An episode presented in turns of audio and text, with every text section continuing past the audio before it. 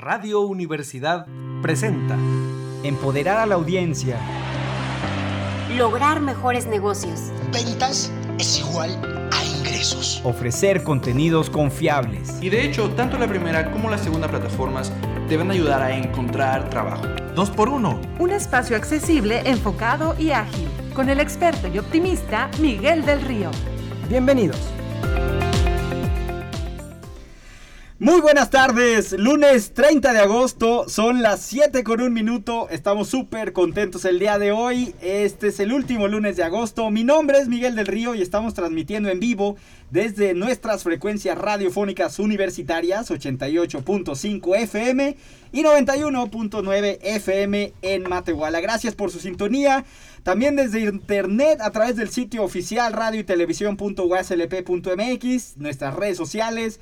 Por supuesto, los que nos escuchan en Spotify, buenos días, buenas tardes, buenas noches. Los invitamos a que nos sigan en el perfil de 2x1MX en Instagram y Facebook. Bienvenidos a 2x1, un espacio dedicado a actualizar, inspirar, educar en temas empresariales. Demos inicio, demos inicio a nuestro programa del día de hoy. Comencemos con la sección de las imperdibles de esta semana. Las imperdibles. Análisis de lo más relevante de la semana. Una discusión detrás de cámaras de los temas de mayor interés. Marketing y campañas. Comunicación y branding. En 2x1 les presentamos las noticias imperdibles, un análisis estudiado de los temas más relevantes de la semana con una discusión detrás de cámaras de las implicaciones en marketing presentado por nuestro colaborador, el buenísimo Cristian López Herrera. ¿Cómo estás, Cristian? Hola, hola, ¿qué tal? ¿Cómo están? Gente bonita, gente chula, gente preciosa. Pues aquí estamos, Miguel, estamos un poquito en el mood de, de, de skate, ya sabes. De skate. Así es, de hecho, estoy un poquito... Dímelo triste. en español para todos aquí los que apenas llevan el primer nivel El- del departamento de inglés. El escato, el patineto. Muy como se bien. le conoce allá en, en los suburbios, en las calles. Eh, pero un poquito triste también porque traigo una playera, de hecho, que es relativa al mundo de- del, del street, de, de las patinetas. Ajá. Pues en la comida me la manché. Ah. Entonces estoy un poquito triste. Muchas gracias, gracias. Pero de ahí en fuera, pues andamos muy skater boy. Ah, claro, un saludo ahí. Saludote hoy nomás, cumbión. Saludo para todos ahí, Así ya veinteañeros recordando la Uy. nostalgia, ¿verdad? Chiquitos, éramos de brazos. Oye, pues hablando de Skater Boys, Ajá. ¿qué crees que salió la noticia la semana pasada? Hace aproximadamente cuatro días, cinco, de que todos ubicamos a Tony Hawk. Hablando de Hablando skater. de- ya no es tan boy, pero. No, pero, Pero era sigue siendo skater. sí, sí, sí, era referente. Y pues bueno, esta figura icónica del skate se sigue renovando como marca, fíjate, porque hace poquito lo vimos en los Juegos Olímpicos. ¿Te acuerdas que lo vimos ahí en, en la inauguración del skate park que, que hubo para los Juegos Olímpicos? Y pues bueno, ahora resulta que pues bueno, él está acostumbrado a poner su sangre, sudor y lágrimas en todas las competencias que, que este legendario patinador Tony Hawk y pues bueno, acaba de dar un paso más, ya lo llevó a otro extremo. Y pues se trata de una colaboración con la compañía de agua Liquid Death para producir nada más y nada menos que 100 patinetitas. Pero, pero, pero, ahí va el pero. ¿Dónde está el truco no- aquí? No son patinetas normales, porque una patineta normal, pues, eh. Pero este tiene un valor agregado muy especial, Miguel. Porque tiene sangre del mismísimo Tony Hawk. Sangre. Sangre de Tony Hawk. Sangre real de Tony Hawk. Ah, de hecho, el, el video se hizo eh, conocido porque se muestra a él sentado así como en un skate park, en una bodega de skate, Ajá. y se ve la persona que le está extrayendo, le, le pone el, el, el- ay, ¿cómo se llama? el tubito Sí, este sí, con el que extraen la sangre, y mientras él se está hidratando y todo, entonces se ve cómo le sacan la sangre, se ve cómo se llevan esa sangre, la mezclan con la pintura, y esa misma pintura mezclada con sangre la usan para pintar las 100 patinetas de del famoso skater de Ay, Tony qué Hawk. barbaridad. Qué Todo un- barbaridad. un caso, qué ¿eh? Y- Y eso que barbaridad. todavía ni siquiera estamos en noviembre, octubre. Esto, es como para una edición especial de Día de Muertos y Halloween. Así es, pues bueno, esta patineta. ¿Y qué hicieron Ya- con la sangre? ¿Qué hicieron con esa sangre? ¿O para qué la hicieron? O sea, es una marca de bebidas, Ajá, es una de patineta Así de es. Tony Hawk. Ajá. ¿Y qué tiene que ver la sangre? ¿Dónde está en la ecuación aquí la sangre? Pues mira, el, el patinador de 53 años, pues ya tiene 53 años, hizo esta alianza con Liquid Death eh, que es una compañía, como les digo, de, de agua enlatada, para hacer montar una patineta que se volviera una experiencia un poquito todavía más eh, retorcida. Te digo, esto pues nada más se fabricaron 100 piezas, o sea, es como de edición bastante especial, muy limitada. Y pues bueno, al día de la venta se vendieron en 500 dólares cada una. Dios. Habrá a saber qué, qué precio va a tener ahorita ya. Porque pues ya sabes, muchos nada más la compran para volver a venderla, incluso un poquito más cara. Eh, pues bueno, al momento esos eran 10.175 pesos mexicanos. Entonces, pues bueno. De hecho, Liquid Death dijo que la Que- compra que- de, de que esta la verdad tabla- no está tan cara para lo que para Lo lo que significa, ¿verdad? Claro, O sea, para lo que significa, pero ahorita. sí, ciertamente es para coleccionistas, o subastas o cosas Ujú. así. Esta, esta marca de Liquid Death aseguró que la, la- cada que tú compres una tabla, cada viaje vendrá con un certificado de autenticidad, que es algo que para Tony Hawk, pues aparte es muy, este, muy insignificativo para él, porque es como su manera también de acercarse con, con los fanáticos y tener un acercamiento un poquito más allá de lo convencional con su fanbase. Y pues bueno, Hawk reveló también que un porcentaje de las ganancias de estas tablas se va a destinar al proyecto Skate Park de Tony Hawk, así como a Five Gyres, se escribe 5 GYRES, E que es una organización ambiental sin fines de lucro. Y pues obviamente eh, él se enorgullece de saber que estas organizaciones que están luchando contra la contaminación de plásticos y la creación de parques de patinaje en todo el mundo, pues van a recibir un apoyo a través de los esfuerzos. Eso fue lo que dijo el buenazo de, de Tony Está Hawk. increíble Exactamente. eso, ¿eh? Pues imagínate tener una, una patineta con la sangre de, de Tony Hawk. La verdad, yo lo Ay. intenté. Yo sí lo intenté y sí me llegué Ponerle a sangre a la patineta. pero sin, sin querer, por querer hacer que el flip, por andarle ahí. sí me tocó andar de, de probándole a ver si le salía la patineta.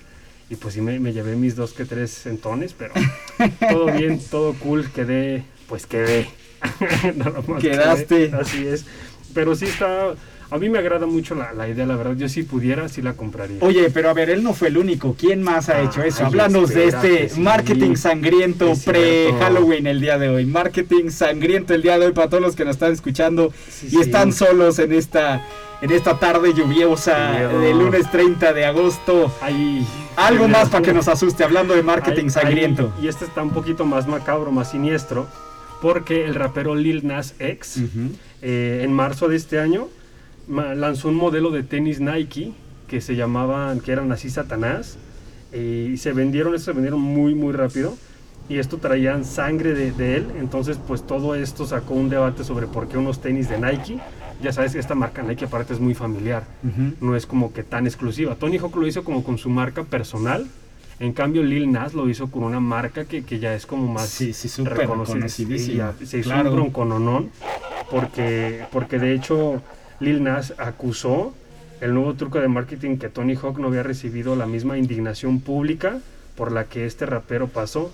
Entonces, eh, pues bueno, es importante decir que las controversiales tenis de este rapero se agotaron en menos de un minuto, mientras que la línea de patinetas de Hawk tardaron 20 minutos más o menos en, en hacerlo. Bueno, pero, a ver, pero pues finalmente quién está contando, Sí. ¿no? O sea, es que de que es un éxito, es un éxito. Sí, claro, y, y la- además las ventas, ¿no? El, el equipo de Tony Hawk aparte y Liquid Death sí tienen un acuerdo para hacer un- una, de, una estrategia de marketing, mientras Lil Nas pues nunca le pidió permiso. Entonces, pues bueno, a este rapero de hecho hicieron 666 pares, eh, fue un modelo inspirado en el Nike Air Max 97 para personalizarlo con un colgante de pentagrama y un crucifijo al revés. Entonces, pues bueno, estaba en Ay, qué 1018 miedo. dólares estadounidenses y pues bueno, te digo, se agotó, incluso hubo una demanda ahí con Nike y con el colectivo con el que lo hizo Lil Nas. Entonces dijeron, bueno, ya está bien, te vamos a dejar hacerlo otra vez, pero pues más al tiro, mi chavo, nada más ponte abusadillo. y hablando de muertos, Miguel, espérate, así bien rápido nos vamos Rapidísimo. ahora porque se trata, estamos muy, mor- muy muertos hoy. Muy Pero, mórbido el ajá, programa. Así es. Pero bueno, se trata de que hablando de muertos, pues el pan de muerto que ya se está vendiendo en la cadena de supermercados de Walmart. Esta cadena, pues bueno, una, sum- una sommelier estalló contra Walmart de México por vender pan de muerto. Y pues bueno, se trata de Gina Estrada, quien cuestionó a esta cadena por comenzar la venta de pan de muerto en agosto, porque se trata de una conmemoración del primero y segundo de noviembre. ya sabes, ¿no? Pues bueno. Pero a ver, estamos en pandemia, digo, con todo respeto, ¿verdad? Pero estamos en pandemia, pues no, ya, no hay, ya no hay de- noción del tiempo. Ponte la de Recuérdame de Coco, ahora que me acuerdo, porque claro, claro. andamos muy, muy sangrientos, muy... No, sí, esto es como pa- para noviembre este, ¿no? Pero bueno, a ver. loco. bueno, es- esta, adelantar esta comercialización de pan de muerto es una estrategia que está más comúnmente más normalizada entre todas las tiendas y pues bueno, se, se trata de lucrar con la estacionalidad, que es un movimiento cada vez más practicado ahorita en el mercado mexicano.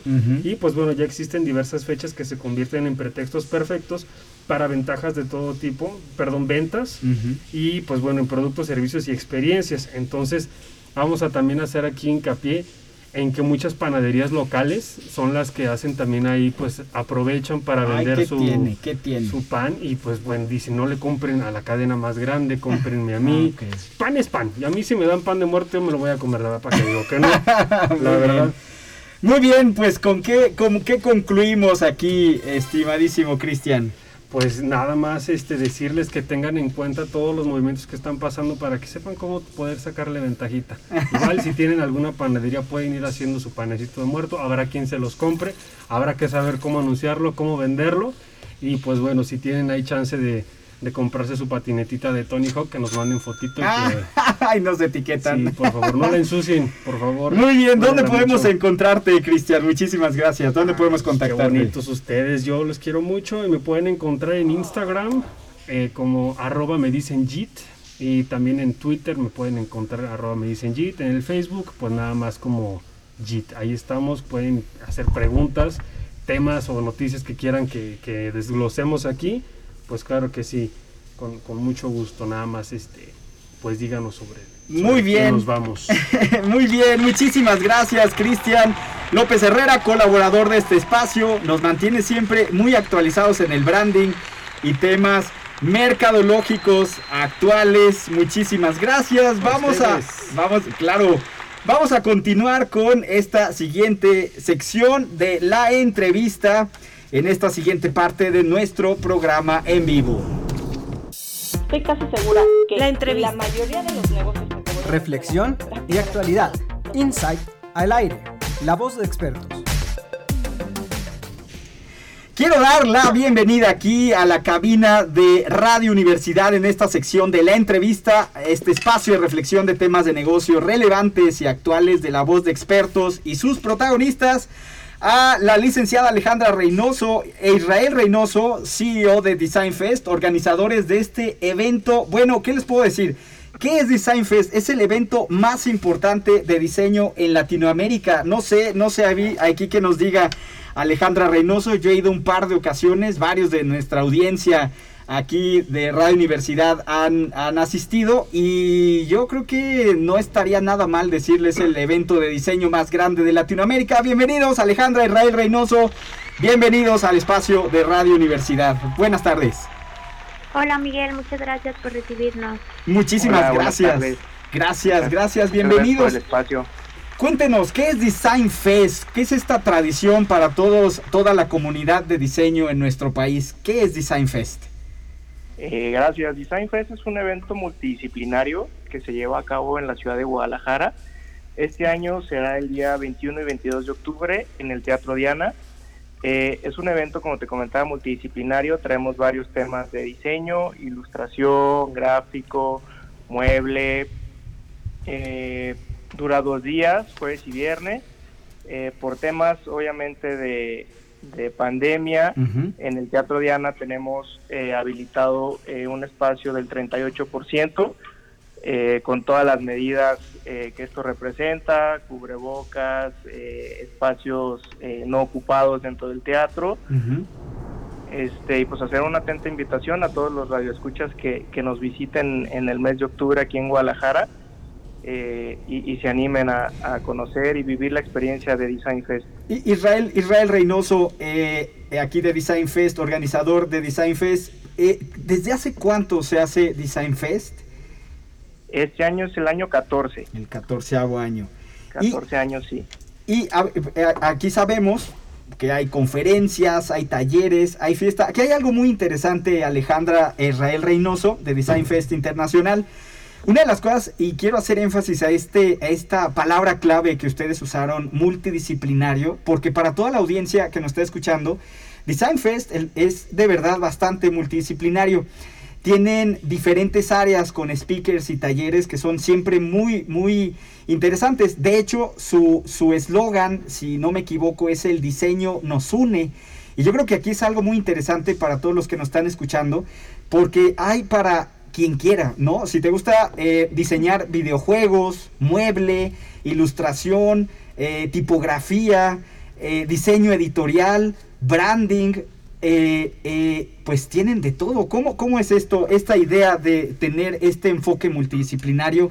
¿Quiénes serían entonces aquí los invitados, además de emprendedores, por supuesto?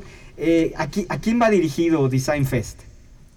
Design Fest va dirigido a estudiantes y a cualquier persona que esté interesada en el diseño. Como lo comentaba, es multidisciplinario porque tenemos, pues tratamos de abarcar la mayoría de las disciplinas del diseño, tanto como tipografía, videojuegos, como comentabas, caricatura, mueble, ilustración. En ciertos años hemos tenido gastronomía, este, fotografía, diferentes pues ramas del diseño que al final todo se complementa. Sabemos que algunos nos especializamos en ciertas ramas del diseño, pero pues claro que, que el escuchar, el, el, tener presente a todos estos diseñadores exitosos y conocer un poquito de su historia, de sus tips, de su metodología, pues te va nutriendo, ¿no? Ya sea en el área que estés tanto moda, eh, branding, empaque, cualquiera que sea tu área, al final de cuentas te, te nutre esa parte de, de conocer la metodología de otros diseñadores exitosos. Alejandra Reynoso, eh, ¿quién, ¿quién va a estar en esta edición de octubre de 2021 en el Design Fest? Eh, sé por ahí que va a estar un caricaturista de talla internacional, por ahí Trino, muy, muy importante, pero mejor ustedes cuéntenos eh, a quién vamos a poder ver en esta edición de Design Fest. Sí, claro, pues como lo comentas, empezamos si quieres con Trino. Trino Camacho, un caricaturista que, que es de talla internacional ha hecho este, caricaturas para una cantidad impresionante de periódicos, de revistas tanto nacionales como internacionales. También nos acompaña Steve Durán con el tema de videojuegos. Él es el director de Ogre Pixel, un estudio en Aguascalientes, y va a estar también con nosotros, nos va a estar acompañando. El siguiente speaker eh, es Alan Guzmán. Él toca el tema de tipografía y él es cofundador del primer estudio de tipografía en México ha trabajado para, para Vans, para Audi, para Visu Cosméticos, para Tequila Don Julio. Bueno, esas son algunas de, pues, de las marcas con las que ha trabajado. También va a estar presente Víctor Sánchez con el tema de diseño editorial. El último trabajo que en el que estuvo presente, que han desarrollado junto con su socia, ha sido el de Vanidades, el rediseñar toda la revista de vanidades, pero ha estado para la revista Quién, Expansión, para periódicos como El País, bueno, una cantidad impresionante también de, de proyectos en el que en el que ha trabajado. El siguiente, eh, Alejandro Rodríguez, un tapatío, fundador de Toca Madera, eh, con espacios, toda la parte de mueble, espacios para, para la parte residencial, corporativo y comercial en la parte de, de retail. Eh, también tenemos a Ricardo Luébanos. Eh, Ricardo eh, con el tema de ilustración, él ha trabajado, ha sacado dos líneas con CNA, ha trabajado con Palacio de Hierro, él también es aquí de, es, es es de Guadalajara, también nos va a estar acompañando. Tenemos a Ricardo Ricardo Viramontes con el tema de branding. Eh, él ha trabajado con, muchas empresas y la última speaker. Ella es la persona que nos acaba de confirmar hace unos días. Con ella estamos cerrando nuestro panel de speakers. Es Melissa Zúñiga. Eh, ella ha trabajado en toda la parte de ilustración con las marcas de Clinique, que es cosméticos, con la parte de 7-Eleven. Ha hecho ahí una parte de empaques ha trabajado con Google, por mencionar alguna de las empresas. Con ella prácticamente estaremos cerrando el panel de speakers durante estos dos días del, del festival. Muy bien, muy, muy interesante aquí ver, yo, bueno, aquí a la audiencia sí les puedo decir que ir un año, ir, ir a una edición anual de Design Fest te da una idea sobre las tendencias y la evolución en diseño, no nada más a nivel nacional, sí, sí ahí te da esa visión muy interesante internacional. Eh, y sobre los polos de desarrollo que estás por ahí y que, que puedes ahí eh, identificar en cuestión de diseño en cualquier área de diseño en ese sentido. Y creo que por ahí Melissa Zúñiga no estaba todavía en el sitio internet, así que creo que entonces estaríamos apenas aquí teniendo la confirmación de ella como speaker, eh, o me equivoco. Sí, prácticamente estamos nada más esperando un par de, de imágenes para poder compartir la información ya este, de manera formal en nuestra página web, pero es la speaker, nuestra última speaker que ya está confirmada desde la semana pasada. Entonces, pues sí, ustedes tienen la, la primicia de, de cerrar este panel de. Ahora bien, en, en, el caso de este de estas fechas, 21 y 22 de octubre, ¿cómo, cómo va a ser, cómo es la logística? Eh, eh, bueno, ahora bajo la pandemia por ahí, Israel Reynoso, eh, organizador de Design Fest, eh, por ahí nos mencionabas estos ya elementos en cuestión de, de cómo se adaptaron a la, a la pandemia eh, y a los protocolos de, de, de sanidad. Eh, ¿Cómo es la, el, evento? ¿Cómo, ¿Cómo podríamos visualizar para los que queramos inscribirnos? ¿Cómo va a ser? ¿Es una bienvenida? ¿Es... Les digo porque, bueno, pues muchos de nuestros estudiantes sí han ido en más de una ocasión y nada más para que ellos se den una idea cómo es, eh, hay que poner atención al el primer día, al final, cómo son la distribución de speakers, si va a haber talleres, eh, todo ese tipo de cosas. No sé si nos puedan platicar Alejandra o Israel Reynoso. Sí, claro que sí. En esta ocasión van a ser dos días de conferencias. Estaremos iniciando a las 9.45 de la mañana con la parte del registro. El registro eh, va a ser escalonado, ya dependiendo de, de, la manera en la que se inscriban y cómo te vayas inscribiendo. Uh -huh. Les vamos a enviar eh, algunas consideraciones, restricciones, etcétera, y horarios específicos para que para que puedan realizar su registro ya en el en el Teatro Diana. Esto para evitar que se junten las personas, que haya como pues cualquier riesgo. Vamos a tratar de cuidar mucho esa parte.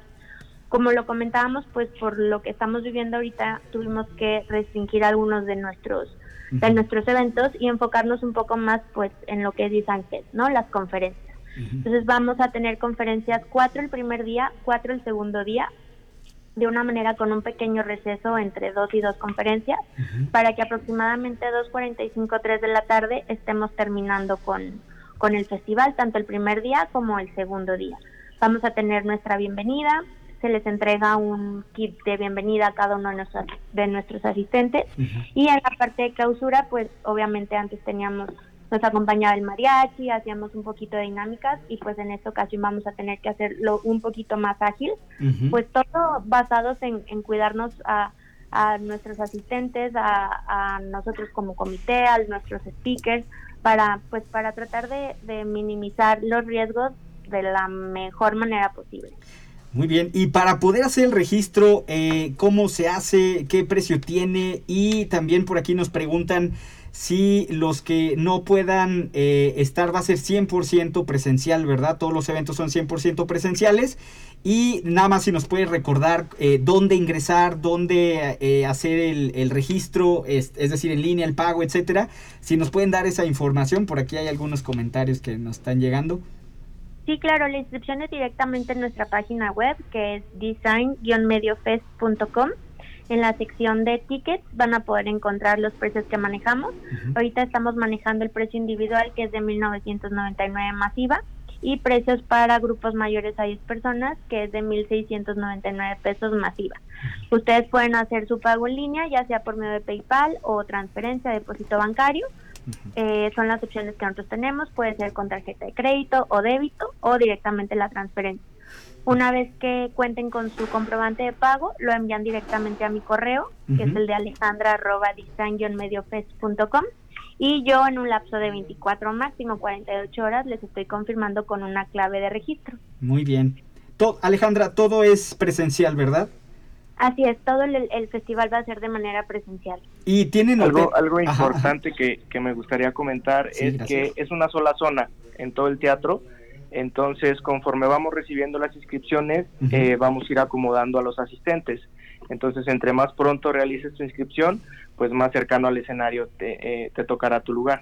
Claro, y considerando por ahí lo que mencionabas Israel Reynoso, eh, la, el, el, cupo, ¿verdad? O sea, el aforo también es limitado. Sí, el aforo eh, tenemos un máximo de 38% en todo el teatro, entonces están distribuidos eh, todos los lugares para eh, tener la, la, sana distancia. Tenemos asientos de 1, 2, 3 y 4 personas máximo eh, en una misma fila y con sus con su con la distancia eh, permitida. Muy bien, pues muchísimas gracias. ¿Algo más, Alejandra Israel Reynoso, organizadores aquí oficiales de Design Fest? ¿Algo más con lo que quieran concluir aquí con nuestra audiencia de Radio Universidad? Pues primero agradecer el espacio y pues invitarlos formalmente a que nos acompañen. Sabemos que, que va a ser un evento diferente, pero estamos con toda la disposición y ganas y ánimos y emocionados de recibirlos a todos este año. Entonces, pues cualquier duda, comentario, está mi correo que es alejandra.design-mediofest.com. También lo encuentran en la página web que es igual design-mediofest.com. Nuestras redes sociales también si quieren sumarse y seguirnos, estamos compartiendo mucha información y, y trabajo de todos los speakers que nos van a acompañar. Entonces, bueno, pues los, los, vamos a estar esperando. De verdad, muchísimas gracias, Israel Alejandra de Design Fest Internacional. Esperemos por ahí estar. Muchísimas gracias, muchísimas gracias. Y bueno, pues vamos a un corte comercial, son las 7 con 27 minutos. Les agradecemos la sintonía en su programa 2x1. Vamos a una pausa, regresamos con la segunda parte de nuestro programa en vivo en Radio Universidad. Preguntas que todo emprendedor. Consultorio empresarial. Tus preguntas, tus dudas diagnóstico y salud empresarial. Las respuestas a tus desafíos en negocios.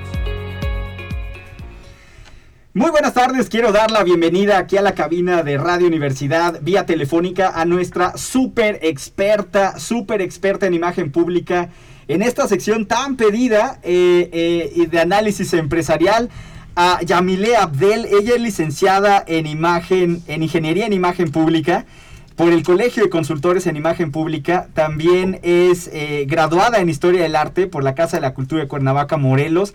Es conferencista en imagen personal y profesional, consultora en imagen de empresas a nivel nacional. Eh, eh, eh, internacional, ha sido organizadora de eventos, de eventos de fundaciones y de asociaciones, es perito en imagen, es catedrática, colabora en revistas. Bueno, Yamile, todo te podría aquí estar diciendo, pero de verdad nunca hará justicia a todos los fans que tienes aquí en la universidad. Y bueno, estoy seguro que donde quiera que andes, bienvenida Yamile Abdel, consultora en imagen pública. Bienvenida aquí a Radio Universidad. ¿Cómo estás, Yamile? Hola Miguel, muchísimas gracias. Me encanta otra vez estar ahí con ustedes. Ya sabes que soy fan de, de su universidad, de la energía que tienen y de, de San Luis en general. Bienvenida Yamile. Oye, y esta es una sección que hemos ido juntando muchas de las dudas que tienen la audiencia aquí de Radio Universidad. Y una de las dudas más importantes y más recurrentes es todo lo que tiene que ver con la contratación de los de, cuando vas a pedir un trabajo. Y queríamos empezar en este primer programa que yo sé que contigo te po podríamos estar horas y nunca vamos a acabar de tanto que nos enseñas sobre imagen pública. ¿Qué es la imagen pública, Yamile? Primero para todos los que nos escuchan. ¿Y cómo puedo hacer uso de la imagen pública? ¿Eso funciona para la contratación? Yo sé que es una pregunta muy básica, pero platícanos, llévanos de la mano qué es la imagen pública y cómo la podemos usar para nosotros.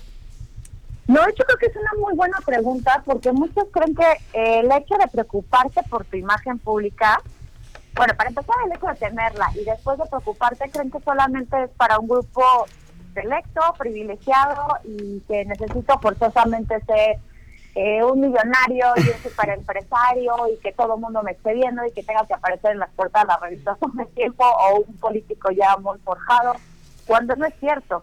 Todos, todos y cada uno de nosotros tenemos una imagen pública, uh -huh. es decir, una imagen que las otras personas están teniendo o están recibiendo eh, con base en los estímulos que nosotros emitimos uh -huh. de forma consciente o inconsciente.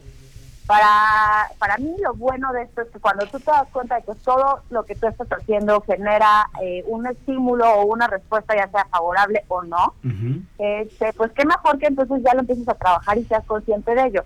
Aparte, bueno, base de la imagen o algo que a mí me, me llama mucho la atención y creo que es algo que deberíamos de trabajar, es que la imagen no es solamente superficial, uh -huh. no es una fachada, vernos bonitos y listo sino la imagen en realidad es desde el cómo conocernos, conocer nuestras habilidades, conocer cuáles son nuestras competencias, áreas de oportunidad, o hasta algunas cosas que podríamos ir mejorando. Yo qué sé, este, a lo mejor que si te pones nervioso para hablar en público, bueno, pues cómo puedes irlo trabajando para que te sientas mejor y tengas una mayor seguridad y por lo tanto impactes más en tu público, ¿no? Meta. Estar más en control, ¿verdad? Claro. Claro, entonces prácticamente lo que te puedo resumir es que imagen pública todo el mundo lo tenemos y es esos estímulos que tenemos para que la gente actúe o nos perciba de manera favorable. Muy bien. O desfavorable, lo ideal obviamente es que sería favorable, ¿no? Entonces, en cualquier momento, pues estás mandando mensajes, ¿no? Ahí sería en pocas palabras, y, y todo mundo estamos enviando mensajes, queramos o no queramos, la imagen pública nos ayuda a controlar la percepción de esos mensajes que podamos que podamos tener, ¿cierto o no? Exactamente, y no solamente es con el cómo nos vemos, sino también es justo el lenguaje corporal, o sea, los ademanes, el, el, rostro, la parte de la genética también la puedes utilizar a tu favor, si eres muy alto o, o, no, cómo todo eso está generando, y todo tiene una connotación psicológica que tú vas a tener que estar viendo cuáles son tus necesidades del momento y de tu público objetivo conjunto con las tuyas, irte reconociendo y de ahí aprovechar todo lo que tengas como herramienta para poder este, explotarlo o desarrollarlo de mejor manera. Ahora, Yamile, ¿cómo si yo voy a buscar un trabajo, dónde entra en la ecuación la imagen pública? Si yo estoy buscando un trabajo o quiero mejorar mi trabajo, puede ser también, ¿dónde entra la imagen pública? Tú, tú como experta, ¿dónde es esa primera, ese primer encuentro que yo tengo como, como, como que estoy buscando trabajo? Y entonces, ¿cómo, ¿cómo veo esa necesidad de la imagen pública? Bueno, ahí entrarían varios factores. Una, desde el momento en que tú, a lo mejor, supongamos que, que tú fuiste la persona que buscó a esta empresa y que tú buscaste el trabajo, entra desde la primera interacción que tú tienes, ya sea con el reclutador o con el dueño, gerente o de relaciones públicas de, de la empresa, ¿no? Eh, ya sea por teléfono o por un correo electrónico, ¿cómo te estás acercando a ellos para mandar o tu currículum o para pedirles una cita para después enseñarles o, entregarles tu currículum, ¿no? Muy bien. Eh, me pasa mucho con algunas este, empresas que quieren como el dar esta parte de bueno, hay una, un restaurante en especial que los estoy como asesorando, llevando esta parte de relaciones públicas y normalmente cuando tienen la parte de contrataciones, Sí. Hay ahí un poco de filtro, pero luego no tiene ni la menor idea. Es como, por ejemplo, pones un perfil y pones algo muy básico, no sé, por ejemplo, en jefe de cocina, ¿no? Sí. Y llegan y dicen, bueno, pues tengo muchas ganas de, pero no sé cocinar. Pues bueno, qué padre, o sea, pero pues no es para ti, ¿no? Pero ok, a lo mejor tienes esta apertura. Desde ahí saber si realmente estás teniendo el perfil y si realmente eres la persona adecuada para ello. Ahora, que, que tú nos decías... ¿Cómo te muestra? Claro, que, que ahí, por ejemplo, un, un, pequeño paréntesis, era lo que tú nos decías, ¿no? La imagen pública te obliga a identificar cuáles son tus fortalezas, tus competencias, tu o sea, conocerte a ti mismo, a, a ti mismo para poder entonces entender qué mensajes estás dando, ¿verdad? Entonces, pues, ahí sí quería hacer nada más ese pequeño paréntesis para que nos vayan siguiendo en, esta misma, en este mismo orden de ideas aquí con Yamile Abdel, consultora en imagen pública. Ahora, Yamile, eh, ¿cuáles serían las claves para preparar un currículum. Digamos, ahorita todavía no hablaremos de la entrevista y que voy a ir y que me pongo. Yo sé que también eso nos daría para otros, como otros cinco programas completitos. Sí, que estaría genial, sobre todo a lo mejor de primeras entrevistas, porque luego me pasa el típico, ¿no? Las 10 claves para verte exitoso en el ámbito laboral. Híjole, para mí eso es súper ambiguo, porque, ok, no es lo mismo cómo me voy a vestir para sexo que para estilista, que para cocina, que para mil cosas. O sea, nosotros nos podemos ver igual, incluso las edades con las que estás llevando a cabo ese, ese grave rol donde casi casi le pides el traje prestado a tu papá o a tu mamá y te vas vestido de señorcita o de, señor, o de señorito y ni siquiera te sientes cómodo, entonces sí, creo que todo eso afecta y afecta en tu seguridad de cómo te vas a desempeñar en la entrevista. Claro. Ahora, la parte que decías de lo del currículum, bueno, vamos a poner que el currículum o la hoja de vida, pues prácticamente es un resumen de tus habilidades, el conocimiento y toda la experiencia que has llevado. Y eh, en pocas palabras va a reflejar quién eres. Me ha pasado el, bueno, ok, yo no tengo todavía experiencia laboral o todavía no he trabajado, perfecto, pero si tienes a lo mejor una experiencia académica, hay proyectos, no sé, a lo mejor hay unos que hicieron una muy buena tesis, o se desarrollaron bien, este, no sé, como jefe de grupo, o tiene mucho liderazgo, o ha estado en organizaciones. Oye, que oye, ¿y, qué- apoyan, ¿no? ¿y qué opinas Puede. de los que tienen como actividades voluntarias y no las quieren poner ahí porque no son curriculares? ¿Eso vale también? No, yo sí lo separía. Si va de acuerdo a, porque por ahí también, eh, eh, si tienes un currículum, lo vas modificando. Yo sí creo que es similar en este caso, que si quieres después profundizamos ahí. Pero sí también yo pondría esta parte de las experiencias este, extracurriculares Claro. que puedes tener. No sé, me ha tocado algunos que son este, voluntarios de Rosario. Pero en este caso en gobierno, para mí es importante porque lo estoy este, necesitando, porque vas a trabajar, yo que sé, en sol o, o mucho en contacto con apoyo, o has sido voluntario eh, con niños, bueno, pero va de acuerdo al perfil, ponlo. Claro, ¿Por qué? Porque claro. te das cartas extras, porque tienes más empatía y estás más empapado con el tema. Por supuesto, por supuesto. Oye, y bueno, tú dices, la imagen es muy importante. ¿Hay imagen en un currículum? O sea, sin ver al, al, al- al candidato, ¿hay imagen en un currículum? ¿Hay imagen pública en un en una hoja de vida o en un currículum? Platícanos, Yamile. 100%, por ejemplo, desde el grosor que tiene la hoja, supongamos que lo vas a entregar físicamente, porque también puede ser digital, y ahí hablamos de LinkedIn o, o de otros, que ahorita si quieres también lo tocamos en el Sí. currículum digital, incluso ahorita hay algunos ya que es con el código QR, o lo famoso donde ya tienes el QR, el código para descargarlo y, y que lo tengas a la mano, ¿no? Ajá. Pero bueno, supongamos que vamos a hablar de, del físico ahorita. Entra desde el color. El color que vas a tener que puede ser afín a logotipo, si este ya lo tenemos, o una marca personal, Ujú. este, un branding personal. Eh, no, entonces te vas por un color neutro y si quieres meterle ahí como ciertos bullets o algo para que, de marcarlo y que no solamente sea blanco y negro, Ujú. yo recomendaría que no más de tres colores. ¿Por qué?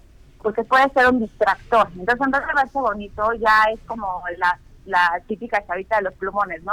Que ya está por todos lados este, marcado. Sí, se ve muy padre, pero no sé ni a dónde voltear a ver, Claro, ¿no? claro. Ya tantos este, highlights que ya me, me distrae, ¿no? La extensión, que no sean más de dos cuartillas. A veces queremos poner todo, porque todo es importante, Ujú. o porque no sabemos cómo resumirlo, no sabemos qué destacar. Bueno, ahí justo regresamos al tema de que si es el mismo currículum lo modificas y entonces vas a adaptarlo al empleo y al momento que estás buscando. Claro. Entonces, bueno, hay no más de dos cuartillas, que está resumido, sobrio, y por lo tanto va a ser fácil de leer. O sea, tampoco quiero ahí toda tu biografía. Exacto, o- el o kinder, ¿no? libro, También, claro. Oye, a ver, entonces, sí, además un reclutador tiene más de un currículum por leer aparte. sí, ¿no? totalmente. Oye, a ver, entonces, si, estoy, si estamos entendiendo bien como un pequeño paréntesis, si yo estoy eh, queriendo colocarme eh, mi currículum en cuatro o cinco empresas diferentes, con puestos diferentes, entonces tendría que hacer una versión diferente, ¿verdad?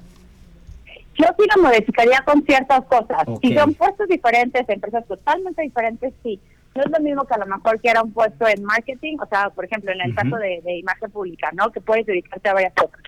No es lo mismo si quiero yo a lo mejor un puesto en la parte de como consultor político, que a lo mejor en una empresa de marketing, que aparte la empresa es súper creativa, o para hacerle de relaciones públicas en el restaurante o lo que sea, ¿no? Sí, Entonces, sí va a haber cosas obviamente que sí vas a dejar de base, yo que sé, los datos personales, claro. vas a meter ahí la parte del currículum de, de profesional, o sea, me refiero, no es cierto, eh, educativo. Algunas habilidades sí las puedes ir modificando. Claro. Eh, puedes meter datos de interés que sean tuyos, por ejemplo, lo que decíamos de todo esto extracurricular, como, no sé, si hiciste a Rotarios o, o, o Club de Leones, una de estas.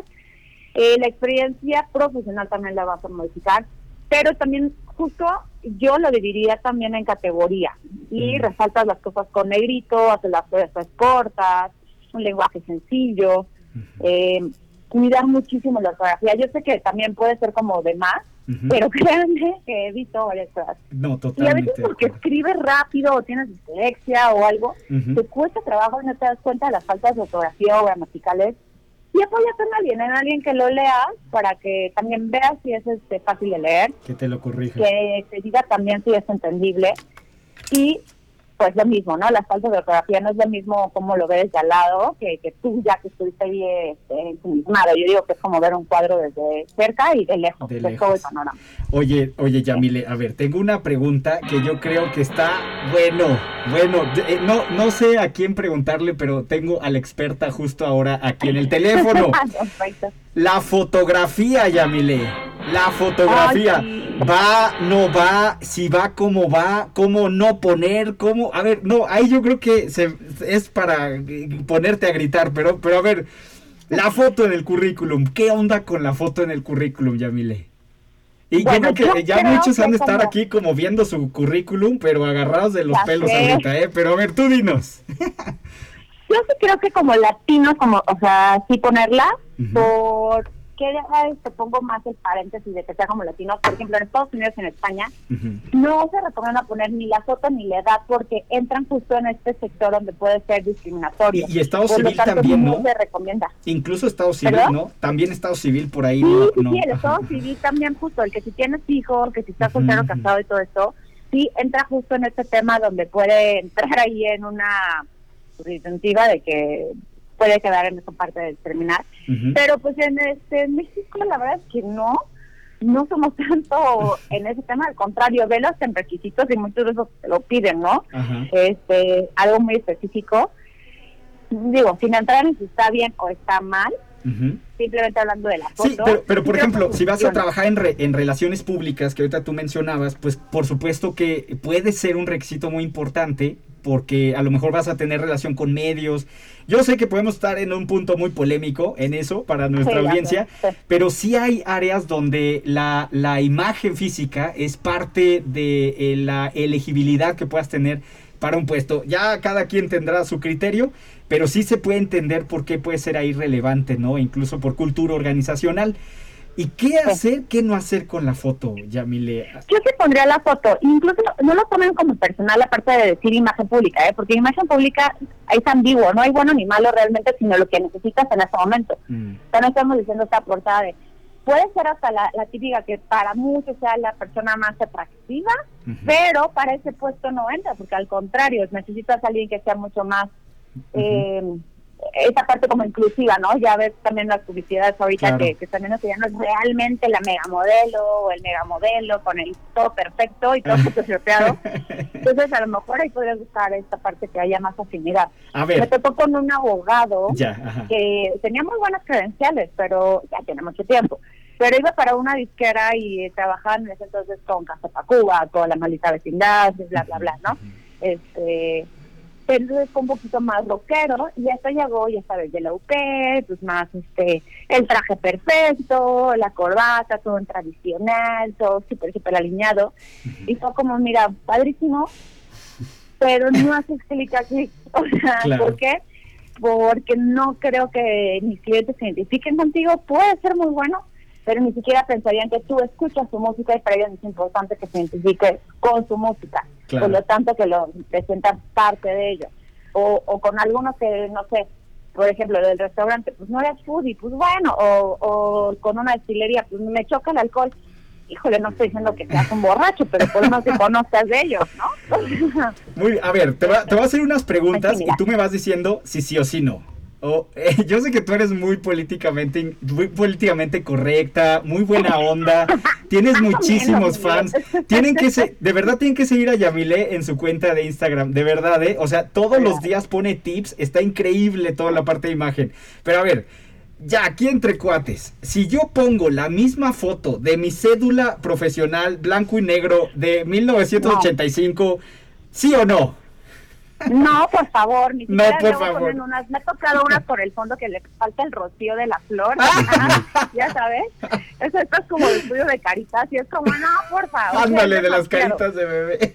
A ver, siguiente Sí, no, pregunta. Siguiente pregunta. Una foto que yo tengo por ahí en el Face que salgo muy bien, pero estaba en una fiesta, estaba ahí en el, en el antro, en un bar, pero atrás se ven las botellas, la gente, mi familia. ¿Sí o no? No, jamás también. Jamás. Este, una sí que esté sonriendo, de preferencia, y sonrisa natural. Ahí sí practiquen muchísimo, que se vea sonrisa natural. Porque si no, luego genera desconfianza una sonrisa que se vea fingida. Este, el fondo que sea neutro, ¿a qué me refiero? No un paisaje increíble. Ah, claro. la, la, la, no. Me ganaste la siguiente, o sea, estoy viendo el horizonte en el mar allí en Guayabitos y quiero saber si esa foto la puedo poner o no. Sí, no. El Tampoco. atardecer aquí padrísimo, pues no, ni modo. Como con vestimenta formal. La iluminación también natural de preferencia. ¿Por qué? Porque luego el rostro se puede ver o muy blanco o muy amarillo. Entonces, que sea natural. Buscar la calidad, justo lo que decías. Que por ahí se ve que estuviste parado, pues, ok, busco ahí el punto, ¿no? De la, de la foto.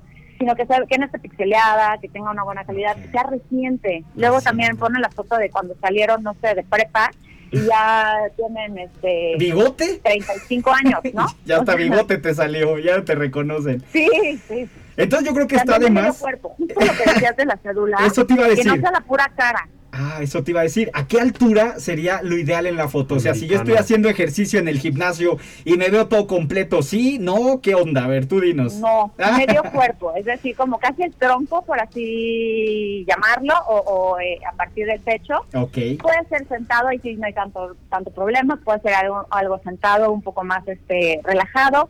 O este parado, pero justo buscar que estés tú solo, eh, que no haya un exceso de moda y de accesorios, tener cuidado un poquito con eso porque también son distractores, es el símil a lo que decíamos de leña de los plumones.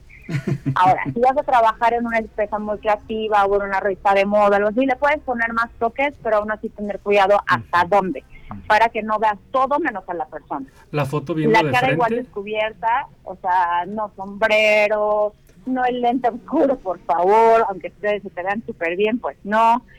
Eh, la ropa que sea como más adecuada al momento, o sea, más profesional, obvio no escotes, en el caso del hombre o de mujeres, porque pueden, los escotes pueden ser para los mismos.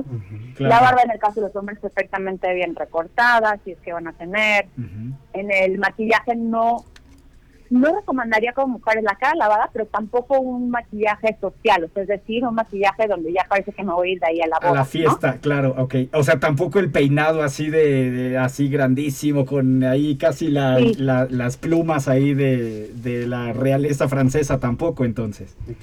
Sí, claro, no, el postizo y todo acá, no. Oye, eh, de verdad ahí, a ver, nada más, antes de, antes de pasar después a terminar esto de la foto, eh, tú sabes que existen varios estilos de imagen, ¿verdad? Entonces, hay, ¿habrá un estilo de imagen que sea el, yo sé que va a depender, es muy sui generis, depende de la cultura organizacional, tenemos nosotros cuando venimos a pedir trabajo que hacer nuestra tarea de analizar a qué tipo de empresa voy, qué tipo de cultura tiene, etcétera, pero habría así de, de bote pronto algún estilo en particular de imagen que sea el que tú nos puedas señalar como si le dudas es este Pues jugaría un poquito con el toque tradicional, pero jugaría un poco, porque puedes caer en lo anticuado o puedes caer en la parte aburrida. Pero ¿por qué la parte tradicional lo escojo? Porque el mensaje que tiene este estilo es una, un estilo donde da la impresión de alguien responsable, alguien leal, alguien con madurez, alguien que justo, que es profesional.